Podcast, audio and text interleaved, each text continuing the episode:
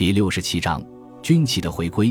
由于奥古斯都身在远方，可能直到这些风波结束之后才得知情况。在他离开罗马之前，帕提亚国王弗拉特斯四世派来了使者，要求将他的竞争对手提里达底返还。提里达底之前逃到奥古斯都那里寻求保护和支持，并且带来了弗拉特斯四世的儿子作为俘虏。提里达底和弗拉特斯四世的儿子都得到了礼遇。因为罗马人觉得他们在未来可能会有用，但在前二十三年，弗拉特斯四世派来的代表团要求将这两人返还。帕提亚大使先去找了奥古斯都，而奥古斯都将大使和提里达底带到元老院的一次会议上。元老们没有对此事做出决定，而是立刻投票决定将此事交给元首裁断。最靠近帕提亚的叙利亚地区是奥古斯都辖区的一部分。所以元老们的决定有一定道理，但更重要的是，这揭示了罗马真正的主人是谁。奥古斯都将弗拉特斯四世的儿子送回了，但拒绝交出提里达底，而且要求帕提亚国王返还他控制的罗马军旗和战俘。前二十年，元首抵达叙利亚，近距离与帕提亚人继续谈判。奥古斯都还用展示武力的方式支持自己的谈判。亚美尼亚爆发了一场叛乱，推翻并杀死了国王阿尔塔夏二世。亚美尼亚王国家在帕提亚和罗马这两个超级大国之间，在文化上与帕提亚更亲近。不过总的来讲，在军事上受到罗马的威胁更大。阿尔塔夏二世之前得到帕提亚人的支持，但现在亚美尼亚的大贵族提议将王位交给他的兄弟提格兰。提格兰也是一位在罗马避难的外国流亡王子。奥古斯都同意了亚美尼亚大贵族的提议，并派遣二十一岁的提比略率领一支军队护送提格兰回他的王国。对如此年轻的提比略来说，这是一项非同寻常的指挥使命。近期的类似例子只有庞培和内战中的年轻凯撒。这次护送就像是一次游行，途中没有发生武装冲突。最后，提格兰被立为新国王，和平地展示罗马力量的做法有着悠久传统，广受仰慕。提比略身边肯定有年纪较大、经验丰富的军官辅佐。不过，即便如此，这个年轻人也有了一次发号施令、统领大军的机会。此次亚美尼亚远征为罗马和帕提亚正在进行的谈判提供了一个背景。奥古斯都此时并不比前二十九年更希望与帕提亚交战，战争的风险太大，而行动规模也令人生畏。一旦开战，他至少要离开罗马两三年，在那期间将难以继续处理所有的请愿和其他问题。弗拉特斯四世也不希望发生武装对抗，除了与罗马相邻的边境之外，他还有其他的边境要保护。并且还要面对更直接的威胁：王族内部的竞争对手和难以驾驭的贵族。近些年里，奥古斯都确保了叙利亚及其周边城市以及附庸国君主都对罗马保持忠诚，所以若是帕提亚人发动入侵，也很难在那里得到任何支持。两国都不希望发生战争，所以实际上是寻找一种和平手段，让双方下得了台，都能自称取得了胜利。罗马人可能承诺不支持替里达底，不过他很可能被允许过着舒适的流亡生活。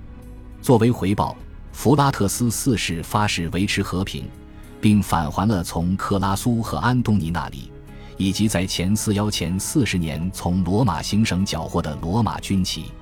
罗马战俘也得以回国，其中有些人是在卡莱战役被俘的，在帕提亚已经生活了三十年。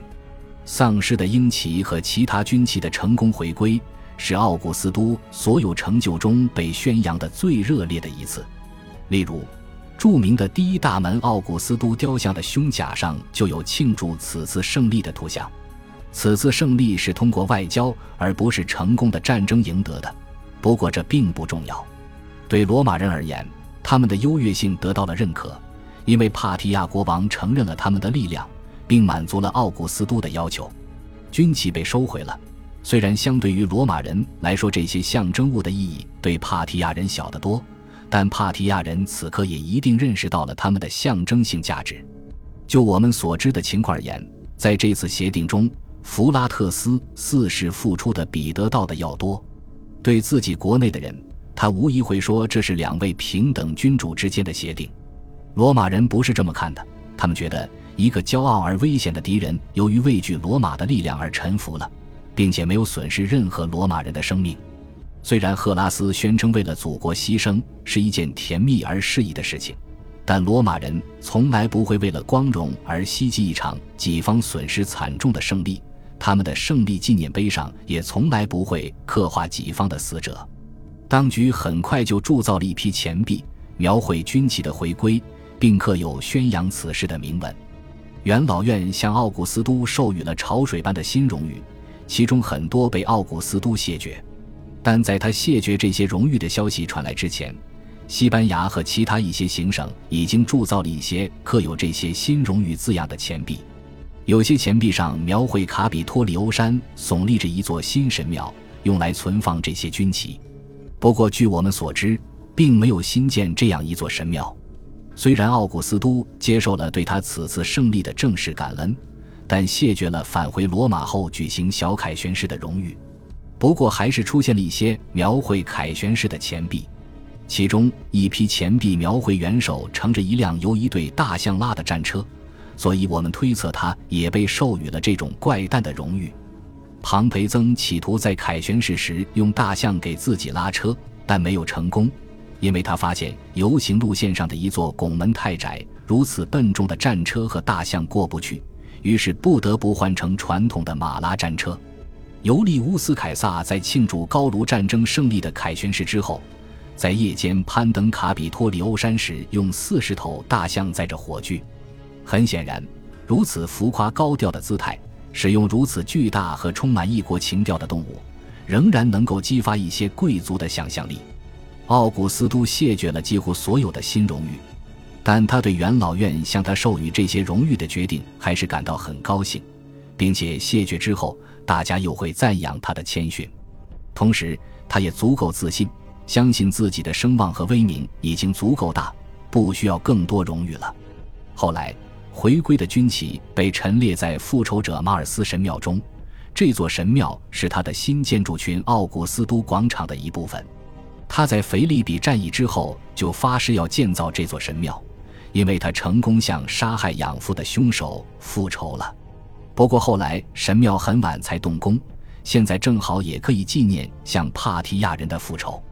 元老院还投票决定授权他建造一座凯旋门，这是他第三次得到这样的荣誉，前两次分别是瑙洛库斯战役和亚克星角战役之后。据我们所知，他只建造了一座凯旋门，坐落在罗马广场边缘神圣尤利乌斯神庙的旁边，是为了纪念亚克星角战役。奥古斯都没有建造新的凯旋门，而是决定对亚克星角凯旋门进行改造。在其顶端树立了一座大于真人尺寸的元首雕像，乘着战车，胜利女神在他身后，而卑躬屈膝的帕提亚人向他交换罗马军旗。这样的图像告诉我们，虽然奥古斯都拒绝了很多荣誉，但他仍然是罗马史上最伟大的国家公仆。他的形象随处可见，他的名字、形象或符号出现在罗马市中心、意大利各城镇和外省各地的纪念碑上。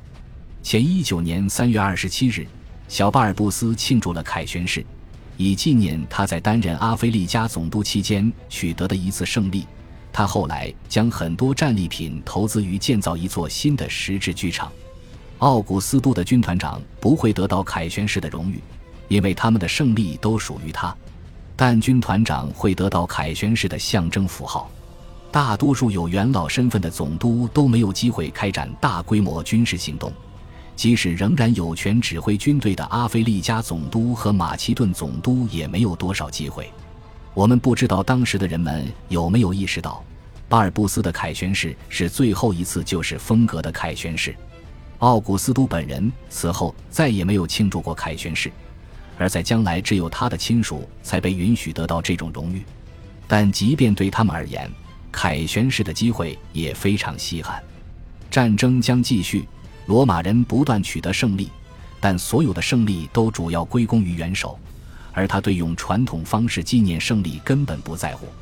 亚克星角凯旋门上增添了过去所有凯旋式的清单，这或许能说明奥古斯都对凯旋式的态度。前二十前十九年冬季，奥古斯都返回了萨默斯岛，在这几个月里，不断有使团和请愿者来求见，其中有一个代表团是某位印度统治者派来的，送来了一些老虎作为礼物，还有一个不幸的男孩，他天生没有胳膊，但可以用脚抓住东西。两个多世纪之后的迪奥觉得这些礼物仍然值得一提。老虎可能被送到了罗马，展示给群众，可能为了给群众提供娱乐活动而被宰杀了。罗马人的娱乐方式就是这么残酷。残疾男孩引起了大家的好奇，而不是同情。印度使者在奥古斯都的宫廷待了一段时间，跟着他去了雅典。迪奥还说，在雅典。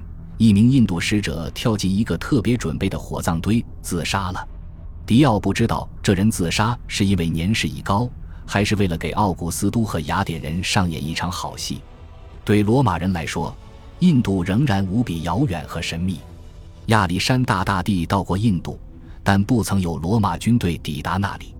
即便如此，前来拜见奥古斯都的印度使团并不止一个。这说明一些印度领导人很认可罗马的财富、权力和威望。罗马人和外省居民对丝绸、香料和其他远东奢侈品的胃口非常大，而且需求不断增长。所以，印度使者的主要目的可能是与罗马这个市场建立联系。同时，这样的交流也让奥古斯都有机会吹嘘罗马统治着差不多整个世界。这种想法让罗马人和希腊人都激动不已。并且随着新的胜利不断来临，似乎越来越真实。罗马无需动武就收回了自己的军旗，恢复了自己的荣誉，但这不是扩张放缓的迹象。感谢您的收听，喜欢别忘了订阅加关注，主页有更多精彩内容。